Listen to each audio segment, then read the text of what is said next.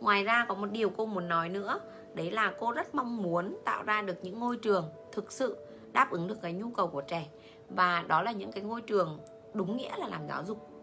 Và ngày 21 tháng 7 này thì cô có cái khóa học liên quan đến cốt xây dựng chuỗi trường mầm non thành công. À, nói về kinh doanh mầm non ấy thì ngoài cái yếu tố là mình kinh doanh mình phải phát triển được cái công việc của mình mình đáp ứng được doanh thu thì cái triết lý giáo dục mà mình thực sự bền vững thì cô tin rằng đó vẫn là cái nơi mà mình sẽ luôn luôn giữ được học sinh và phụ huynh thực sự yên tâm. Vì như cô đã nói rằng là cái việc mà bố mẹ phải đi làm nhiều, mà gửi con cho một cái cái đơn vị mà người ta, một cái ngôi trường mà người ta thực sự thấu hiểu được cảm xúc của đứa trẻ để có những em bé phát triển một cách lành mạnh ấy, thì đó là cái nơi, đó là cái nơi mà thực sự đáng để đầu tư, để tin tưởng gửi cho con mình đúng không ạ? Và cái khóa học uh, coaching mầm non ấy thì nó thường là diễn ra với 50 đến 70 chủ trường một lúc. Và cô nhớ là cái khóa trước là khi cô đang set up cái trường ở trong Hồ Chí Minh thì có một cái tin vui là trường trong Hồ Chí Minh ấy, tuy chưa mở mà các cô đã có thể bằng các cái cách mà cô đã làm ấy thì đã có thể thu được của học sinh những cái khoản tiền đầu tiên.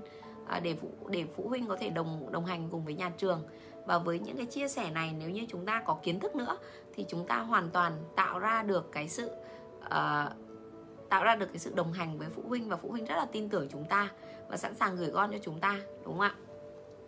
Ok ạ. À, để có thể tăng thêm tương tác với các bạn thì cô sẽ bắt đầu tặng sách của cô nhé cuốn sách đầu tiên là những đứa trẻ trẻ mắc kẹt ạ. Ừ cái cuốn sách này thì cô mua về cô cũng chưa đọc đâu.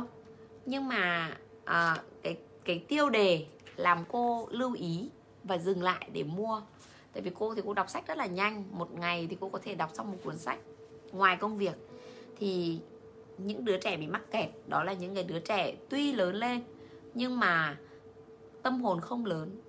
trí tuệ cảm xúc không lớn luôn luôn bị mắc kẹt trong một cái mớ bòng bong bởi những cái tổn thương trong cách nuôi dạy của người lớn dành cho mình. Vậy thì nếu ai ạ nếu ai trả lời được câu hỏi là um, bạn bạn hãy nói một cái một cái câu chuyện về tuổi thơ mà nó ảnh hưởng đến tính cách của bạn bây giờ. Và cái bạn hiểu được các cái tác động tổn thương về tâm lý từ thời tuổi thơ nó điều khiển mình. Thì cái câu trả lời nào hay nhất thì cô sẽ tặng cái cuốn sách này nhé